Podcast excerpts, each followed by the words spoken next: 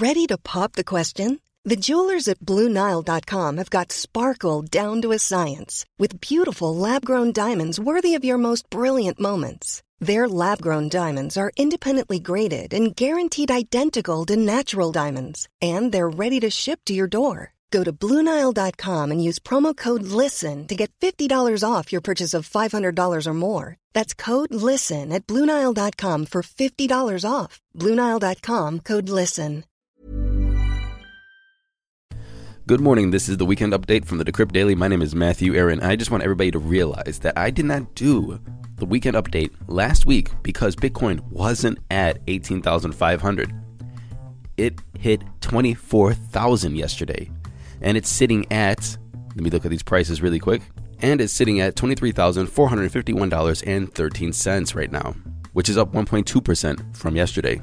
Ethereum, 646.44, down 2% from yesterday. Litecoin, 114.27, pretty much the same as yesterday.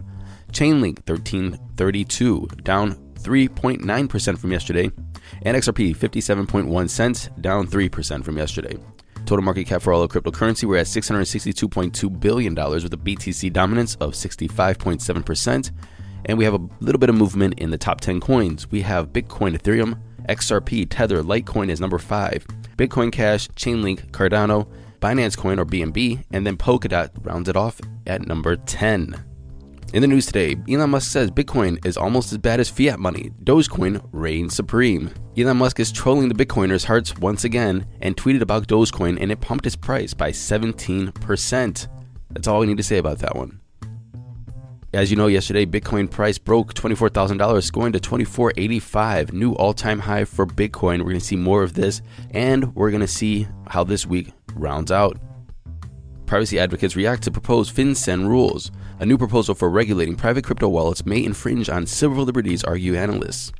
The U.S. Treasury's Financial Crimes Enforcement Network has proposed new rules for regulating non custodial wallets. If implemented, institutions will have to identify everyone using an unhosted wallet to transact over $3,000.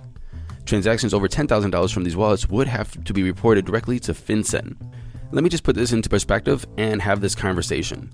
Right now, if you get large deposits to your bank or make large transactions, the bank is going to report this. So this is nothing new, really. However, the way that I understand this and the way that I kind of feel about this, it's kind of like doing KYC on your leather wallet that's in your pocket or your purse or your handbag. It's like every time you go to the store and buy a new wallet, you have to give them your address, your name, your photo ID because you might deposit some amount of money fiat currency into that wallet. And every time you pull that fiat currency out of your wallet and give it to somebody else, that's going to be a report. So it's kind of weird to look at it like that because that is definitely an infringement of civil liberties. But if you look at it like a bank and the transactions that you do with a bank, it's just the status quo. Let me know how you think of it. Is it like the wallet in your pocket? Or is it like a bank? Or is it neither? And we have to think of new rules. Matthew Aaron at Decrypt.co. There's been a side effect for this Bitcoin bull run. Transactions are now costing an average of $12. Back so long ago, on December 13th, the average Bitcoin transaction was only $2.70. Now, just remember, everybody, there is definitely different ways to send your Bitcoin. You can control your fees, you can control the speed of which your Bitcoin is sent, and you also can use the Lightning Network. So, yes, the average cost is going up, However, you do have control of how you send your Bitcoin. So, so if you want that average transaction cost of $12, you're going to have that average transaction speed. You can slow it down to a day, maybe two if you're not in a rush. And also for smaller transactions, use the Lightning Network, which also speeds up transactions and lowers your cost. Litecoin surged 52% this week by riding Bitcoin's boom. I don't like this title because it places the responsibility of the Litecoin surge solely on Bitcoin. And you're going to see this that Bitcoin goes up, a lot of things go up. However, you're going to see a lot of things that keep their market cap because of the project, because of people's uh, faith in the project, what they're doing, developing their marketing, their strategies, uh, so on and so forth. So, yes, you're going to see a lot of coins, maybe the whole market get pulled up by Bitcoin. It doesn't mean that Bitcoin is responsible for all of their movement. So, we have to make sure that we keep those things separate. But Litecoin did surge 52% this week. Yay, Litecoin. And finally, I want you to send me an email, Matthew Aaron at decrypt.co.